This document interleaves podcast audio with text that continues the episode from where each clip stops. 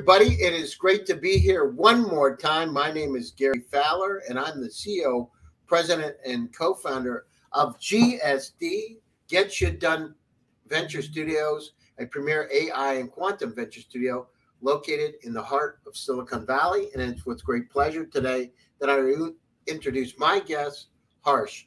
Harsh is a serial entrepreneur, he's an investor, uh, he's a startup evangelist, marketing growth and sales specialist located in Mumbai, India. With that, I'd like to bring on my friend Harsh. How you doing, Harsh? Hey Gary, doing great. Glad to be back here on the show for the second time. My pleasure. Yeah, yeah, no, it's great to have you here. So, how you been anyhow? What's going on with you, Harsh? It's been uh, pretty interesting. So, I've been working in the crypto space for some time. Now, finally, I get to work more hands-on with a lot of these upcoming projects trying to help them guide them so that they reach a certain stage and kind of you know reinvent. It's really exciting to see how the web3 world is kind of uh, evolving right now. I feel like back you know back in the 2002 days when the web, the new web 2.0 was taking form uh, it's just a beginning of something like that. It's very exciting. No it's great. So um, tell me a little bit about how did you go from mumbai you know so all the different things you've done um, from uh, Paytm, Johnson and Johnson, Manish, dial one two nine eight. What is dial one two nine eight for an ambulance, by the way? So uh, essentially, it's like a 911 service in India. Uh, so uh, 911 service in the US is government operated. In India, we don't have that established all across the country. So there are a few private players. Dial 129 is one one among them, and I was working with them to kind of you know ensure the route optimization and uh, building marketing awareness for them uh, so that people are aware of this kind of facility that they can get an ambulance facility within 15 to 20 minutes. Oh, that's fantastic. And so you did uh, what's so you were an intern at Cafe Coffee. What is that? Yep. So it, it is the Starbucks of India, the original Starbucks of India. Oh, really? The original Starbucks. Okay, got that. And so as you're going down through, you went to did you go to France to study Grenoble? did you do it online? No, no. So it was a it was an exchange program from my uh, college. Uh, my university had uh, sent only a handful of people over there, and I was one of them. We actually went to Grenoble in Paris, and uh, you know, studying was just a part of it. Mostly, I was backpacking across the Europe at that point of time. Enjoying oh wow! Life. And what what did you do when you were over there? Where did you backpack, Harsh? So pretty much everything. I went all the way up to Tromsø in Norway, which is like the tip of the Arctic Circle. Went all the way up to over there right from uh, from there all the way down to Greece over here, uh, traveling across. You know, I traveled at least ten to twelve countries.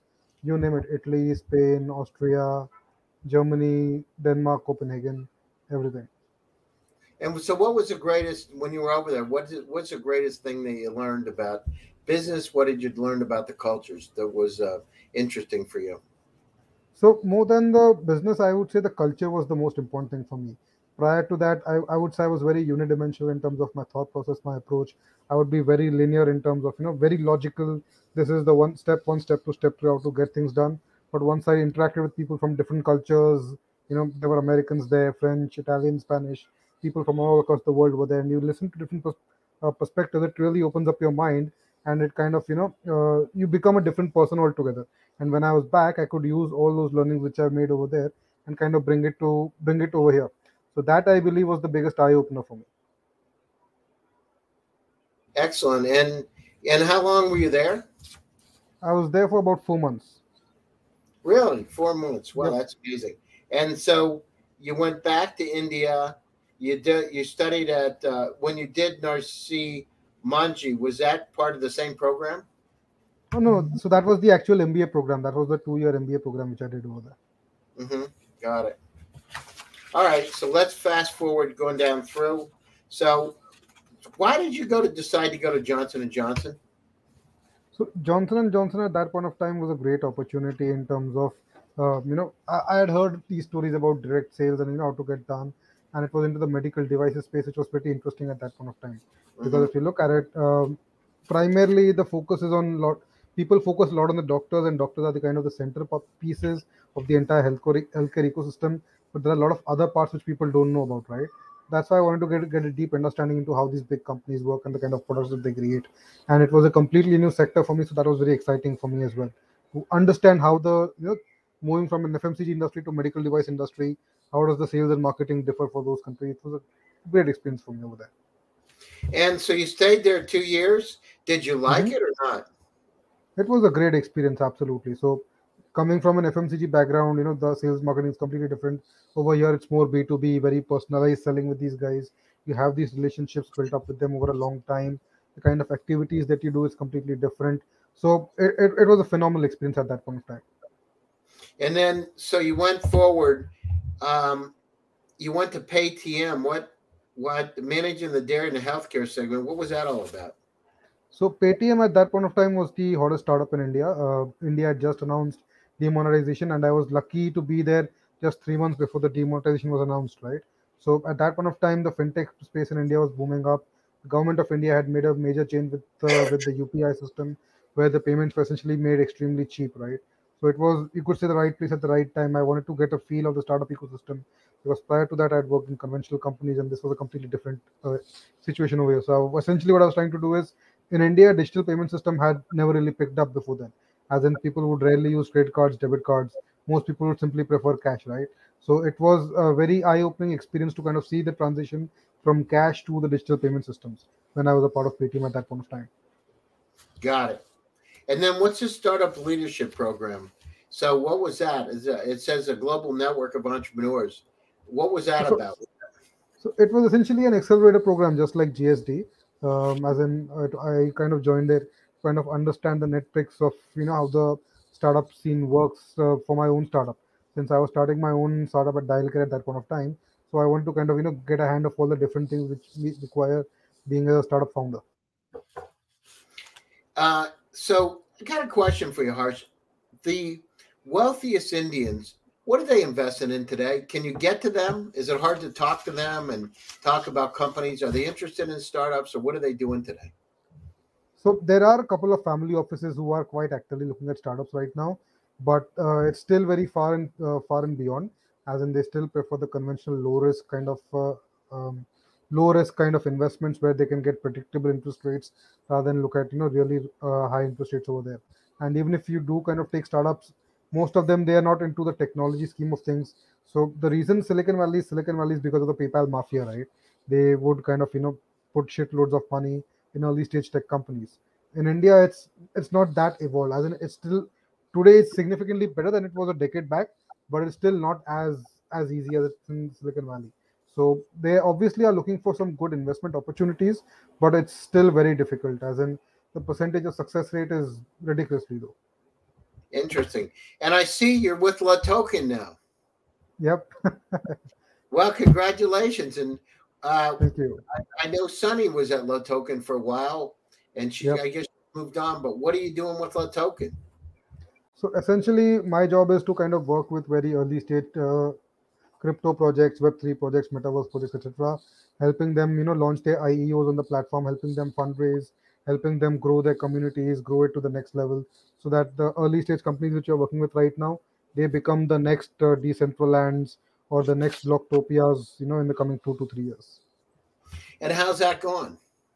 It's going pretty well right now. Uh, we've completely revamped our existing IEO product. The original product we were not getting as good a result as we expected. So ever since I came in and with the new management team over here, we're completely revamping the product, revamping the offering, and ensuring you know to build a lot of value for the startups which we partner with. Primarily, we are looking at gaming startups, Web3 startups, metaverse startups, etc., to kind of ensure to take them to the next level, you know, so that right now people aren't even looking at them, they are completely below the radar. We kind of, you know, work with these kind of products, very early stage products, and help them reach the next level. Got it. And so tell me a little bit about tell me a little bit about Our Ventures. What's Our Ventures all about? So Our Ventures was an angel investment platform in India what we would do is we would help early stage startups raise capital from these uh, uh, from these investors and angel investors, family offices, etc. So I worked with them, helped a couple startups raise funds through there, through the angel platform and through other VCs as well. How's the market? What's going on with the startup market in India right now, Harsh? How is it? And and are they thinking global? Are they thinking about India? And what do they think about? Are they doing stuff with China or not? I know there's been some some challenges with China, but are they focused on yeah. that? How does it work from a business perspective? Got it. So uh, the the dependence on China has gone down dramatically. Imports have been extremely difficult. A lot of other regulatory hurdles are there, and the global supply chain kind of drying up. Uh, the scene which happened in California ports about three months back, similar situation in India. The supply chain completely choked up. So the the dependence on China is kind of going down, and people are finding alternate manufacturing opportunities. As far as the thinking global is concerned, most tech startups are still kind of focusing on India because the global expansion requires significantly more capital which uh, to be honest in this stage is still very difficult to get access to. Um, unless you are uh, you know incubated by a vc at a very early stage uh, you you'll, you'll find it very difficult to raise a series a or series b stage. So that's why it becomes extremely challenging. So most startups are primarily focused on india. Obviously there are a few who do have global aspirations but most of them have indian indian um, following primarily it is the saas companies who look at international audiences because SaaS companies, uh, you don't get those kind of high paying customers in India. So they're looking at European markets, US markets, uh, UK markets, etc. for the same. Interesting. What about this thing? How important are, are places like IIT and IIM? If somebody comes to you, Harsh, and said, because I, I met a few of these folks, they, they graduated, they took the entrance exam, and they were in the top five of the uh, entrance exam. If they come and talk mm-hmm. to you, do you listen to them? or is it are they important in India or not? No, absolutely. So these are among the smartest people in India, and I appeared for the IIT entrance myself and missed it by a whisker. So I I completely relate, you know, to how smart these guys are. So definitely, I would give them a year to kind of understand what they're doing. But it's not like you know just because he's an IIT, I would simply get these guys investment or something of that. So that's not the case. We still follow the basic process, but definitely the fact that they're from IIT, we do kind of give them, you know, some consideration in terms of that they might have something. They come in and they say, "I'm from IIT and I graduated number. I had the number one or number two score in the test." You're going to listen to them, right? Uh, I'm just going to listen to him. I won't guarantee him the money because unless uh, to kind of build a successful startup, you need to have the right opportunity, the right idea, the right technology in place, all of that stuff in place, right? So I would definitely listen to them, you know, listen, and it's not just IITs, even other projects. If when I get them, I do kind of give them, you know, I, I, I want to listen to them. I want to listen to the new amazing things which people are building, but uh, to actually come come through and get the actual investment is still going to take time. It's not that simple. What about IIM? Where did they fall? Pretty much the same. So IIM is the premier B school of India. You could say compared to Harvard and Stanford in terms of the MBA uh, programs over there. Situation remains the same, as in we obviously kind of listen to i try to listen to as many startups which come on my plate but we cannot invest in every startup out there right? So that's why we kind of are looking for the best practices in place. And most importantly the bet is on the founder right? To kind of ensure that the founder is in the right mindset and is looking at the right opportunities that's what we look for essentially. What's so what's going on in terms of the supply chain? It was interesting you told me the supply chain dried up. Is because is china not producing the products, or is it because of politics that it's right up? What's happened? So it's a combination of the two. So uh, I'm sure you must be familiar with the silicon chip issue, which was happening last year, right? A lot of startups were facing difficulties because that the microconductor chips weren't working at all. So that kind of it, it was a ridiculous period of time, as in the automobile sales in India, which are heavily dependent on these semiconductor chips which are coming from there, it, it was in a very bad shape. So that's why they started you know manufacturing locally. It was a combination of the situation because what and the second point over there is in terms of logistics, right? The entire ship, these are giant mammoth ships, and unless they get the entire container full worth of uh, product to ship, they would not leave the docks. So that was the reason why there was a huge shortage over there. Ah, I got so, it. I got it. Got it.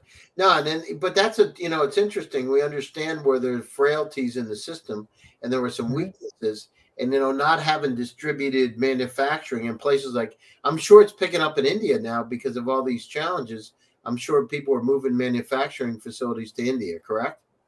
Absolutely. We are seeing a lot of movement in India, especially in terms of the, the northern India, the Gurgaon side, and that side there we are seeing a lot of manufacturing setup. Even the southern sides where there is a lot of ports over there, like the Chennai port, the Kolkata port, we are seeing a lot of manufacturing activity over there as well. So a lot of movement is happening over here. Vietnam is doing phenomenally well right now, as in they've really capitulated, uh, captured this opportunity that they had, and they're doing phenomenal work. Singapore has become the next financial hub. In fact, a lot of these billionaires, the unicorn founders from China, they are they're shifting their hub. They're either moving to Hong Kong, they're moving to Singapore and other places to kind of you know get get these kind of opportunities which China, which they're getting it's get, becoming very difficult for them in China now. Yeah, no, I understand it. It's kind of interesting. You know, China has so many opportunities, great opportunities, and it seems like people are drawn down, and you know, and um, it's it's interesting how it shifted, and that's not going to be a good situation for the global economy, right? We got to figure out how we can work together and do better things, and and mm-hmm. um, you know, solve these tremendous problems we have in front of us: global warming, uh, food, exactly. increasing the food supply. I mean, these are real mm-hmm. problems. Look at Africa, right? Over a billion yep. people in Africa in 38 countries. I mean, here's an mm-hmm. opportunity of a lifetime. It's really a greenfield, uh, blue ocean exactly.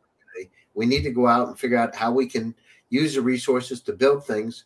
You know, and if people mm-hmm. have jobs, harsh, they don't go to, for the most part, they don't do bad things. They're not going to go to, uh, you know, uh, ISIS or Boko Haram or these groups. They're trying to feed their families, and and it'll mm-hmm. change. But we got to go out and we got to democratize opportunity, which it sounds like is it's happened a lot in India now. I mean, it's incredible how many how much talent there is, untapped talent in India, not just sheer numbers, but incredibly uh, bright people.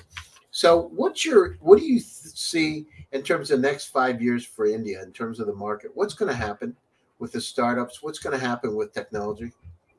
So right now the startups are still, uh, you know, if you look at it, the current startup model which India is still working on is kind of emulating the US and the UK startups, and we are like two to three years to five years a little behind from the ecosystem over there. So the original trend was, you know, see what's working over there, create a replica over here in India, and kind of grow it for the local domestic market.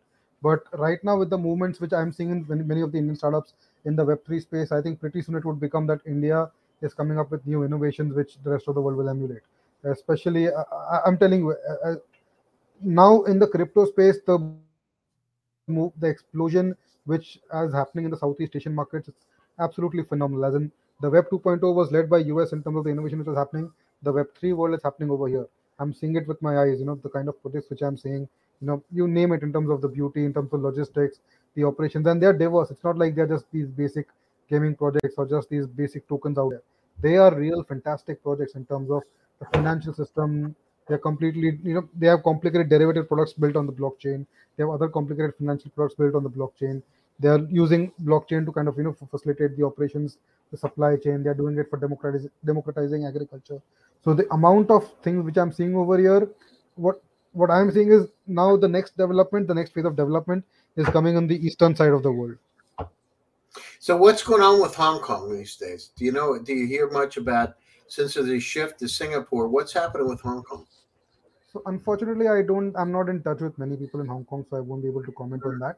But uh, Singapore, Vietnam, Philippines, killing it. They're absolutely killing it, and well, especially with the fact Singapore's got a lot of uh, support for the startup environment, right? But yep, you know, yep. it's interesting. You know, Silicon Valley is a port to the rest of the world for these startups. A chance to be able to have the network, have the connections to be able to get out to the market. It's more not a physical place, it's really a mentality, right? Mm-hmm. And the other thing is the valuations are a lot higher. So if you look at valuations in the valley, they're still higher than most places on the planet Earth today. Mm-hmm. But so um, yesterday I was speaking to some folks from Hong Kong. I had some direct conversations. I have had many conversations. It seems like you're right. People are moving in different directions, right? They're moving to Vietnam. They're moving to Singapore. They're moving to um, places that they feel are entrepreneurially friendly, and mm-hmm. you know, where they can get the valuations. Quite frankly, access to capital and valuations, right? So, mm-hmm. if you look at it, and if you look at India, what cities are the top three cities for tech right now? How do they? Where do they stack up today? So it's pretty simple. Uh, Indian, the top three cities are Bangalore, uh, Delhi, Noida, Delhi NCR region, and third would be Mumbai. But Mumbai is a distant third. The top two are Mumbai and uh, sorry, Bangalore and Delhi, Delhi NCR. Well, Bangalore used to be an offshore outsourcing hub. I remember a yep. few years ago, a lot of. St- what about Hyderabad? What's going on there? Hyderabad is still there, still in its early stages, but it doesn't have that kind of talent density and more importantly, most of the VCs they are congregated in the Delhi NCR region and the Bangalore region. Got it. So, so, uh, and I know in Bangalore, I mean, 25 years ago, 23 years ago, I was doing offshore outsourcing, hiring folks from Bangalore that were doing work for us, right, through mm-hmm. for different projects and things. But you know, that's really the beginning stage of a startup because you get yep. expertise in building things then you start to figure out how to build those for yourself, right? Yep, yep, yep. That's exactly the case. As in, that's how uh, the, when the tech talent, uh, when they used to work on these tech projects from there, you work, work with Infosys, Wipro, TCS, etc. They build that caliber, they build that talent, they build the skill set, and now it's like we can do better than you guys. That's the kind of mindset which these people have. No, but that's good. That's good. That's good. Uh, that's entrepreneurship at its finest. What about places like Madras, where you have I, uh, uh, one of the top IIT schools? Are they Mhm. building clusters around places like Madras, or are they moving to places like Bangalore? From you know, they graduate from university. What do they do next? No, no, so uh, the Madras, as in even uh, Bombay has an IIT, Madras has an IIT, Kharagpur has an IIT, but the startup ecosystem, it, it's a lot more than just the an engineering institution, right? You, it, it needs a complete ecosystem of uh, tech technical talent, marketing talent, VC ecosystem, financing ecosystem, and more importantly, the culture should be there, right? What is the most beautiful thing which has happened is people in Bangalore, people in Delhi NCR now, right now, right? Anytime you have a new project, you go out to the market, the validation is instant. So now even the lo- locals who are staying over there, even they are you know completely attuned to the startup ecosystem and they want to try new things the the opportunity to try that has become extremely easy. Same goes for Delhi NCR. What has happened with Mumbai to be an unfortunate an unfortunate uh, situation in Mumbai is Mumbai used to be the New York of India at one point of time. So when a city becomes at its really peak, then the mindset of the businessman over here it tends to become very negative and very pessimistic, and they do not want to let new people in a startup culture cannot thrive in that environment. The real beauty of the startup culture, why startups are willing to thrive as quickly as possible, is because of their openness, the transparency, right?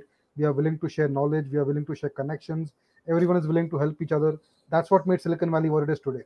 If it were not for that, it would not have, it would have never been possible. Same phenomenon to create that phenomenon. In fact, there was a book which I had re- uh, read a couple months back. I can't recall the name right now. Um, I think it was uh, from the VC in Boulder, Colorado. I don't recall his name right now. So essentially, what what he mentions is a startup ecosystem is far more than just a city and you know talent and all these things. You need to ensure all of these are working together in synergy. That is when the ecosystem like Silicon Valley is created. Yeah, no, you're right about that. And um, you know, we see these great opportunities. We've got a lot of. I see a lot of artificial intelligence companies, computer vision, industry 4.0, all kinds of different B2B and B2C plays come out of India. It's an incredible place. You know, we hear more and more about it. The reason I was asking a, number of my friends are IIT graduates, and when we would have meetings, they would say, and he graduated number two, or he was a number two on the test. I didn't know what he was talking about. It's like SAT test, but no, no, this is the IIT test.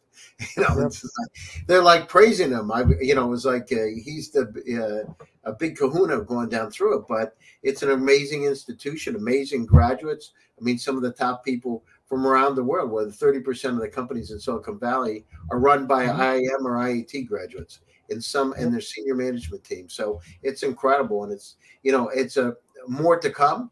We just got to go down through and figure out how to clear some of the problems. I know during the pandemic, it's the first time in 30 years we saw the Himalayas. We were able to see those in India. Yep. We need to figure out how to clean things up because if not, with global warming and and not being able to feed enough people, nothing good's going to happen. We got to figure out how to make it a democratized opportunity and not to give handouts out, but really create opportunities for everybody.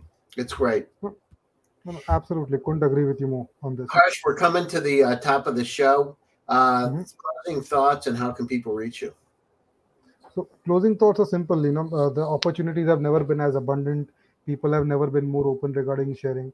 Just look at the business ecosystem about 20, 30 years back. It used to be very restricted, very protective. People were looking to create monopolistic situations for themselves, not let new entries and create entry barriers. And now everything is so opened up. Anyone can start a business today.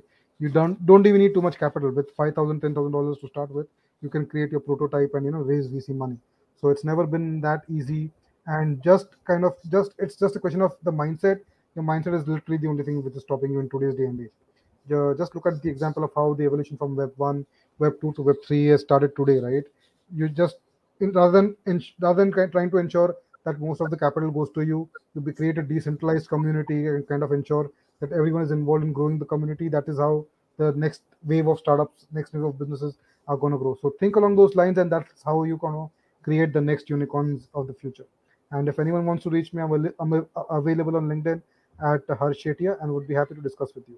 Thank you so much. That's great. Thank you very much, Harsh, and thank to my audience for joining me today. My name is Gary Fowler, and I am the CEO, President, co-founder of GSD Get Shit Done Venture Studios, a premier AI and quantum venture studio located in Palo Alto, California. So, closing thoughts, I'd like to say one, thanks, Harsh. To each one of you out there, stay safe, stay healthy, and stay happy. There's a lot of opportunities out there. Let's all go out and make this world a better place and go get them together. Thanks again. Thanks, Harsh. See you again you. next week for another edition of GSD Presents next Tuesday. Bye bye. Bye bye, guys.